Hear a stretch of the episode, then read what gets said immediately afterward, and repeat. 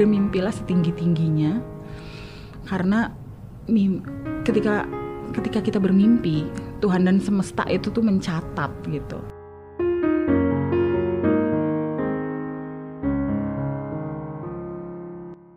Habis gelap, terbitlah terang. Bukan hanya kata-kata di awang-awang, tapi keyakinan yang dimiliki setiap pejuang. Dari Amanda Hartanto, kita bisa belajar tentang keikhlasan. Ya, ikhlas. Ikhlas ketika yang terjadi tidak sesuai dengan harapan. Ikhlas ketika orang yang sudah kamu bantu justru malah merugikan.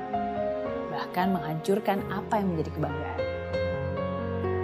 Mungkin kamu gak hanya kehilangan yang kamu miliki, tapi kamu juga mengalami hancur hati. Ikhlas itu bukan berarti pasrah dan menyerah. Tapi ikhlas itu bisa merelakan dan memaafkan. Tetap punya rasa iba sekalipun pernah diadu domba. Tetap berbaik sangka walaupun pernah terluka. Berbuat baik terhadap orang yang mengasihi itu biasa. Tapi berbuat baik terhadap orang yang sudah menyakiti itu baru luar biasa. Dari Amanda Hartanto, kita juga diingatkan tentang iman dan keyakinan.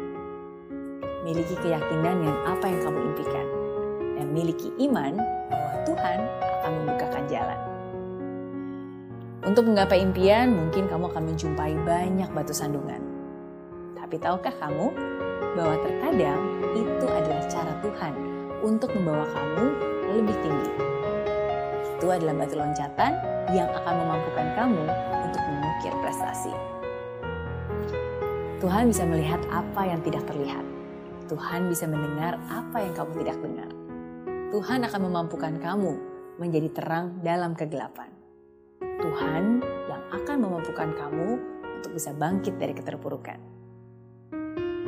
Pada akhirnya, semua pasti akan baik-baik saja pada akhirnya semua akan jadi lebih baik. Saya Mary Riana, and this is Zero to Hero Lessons from Amanda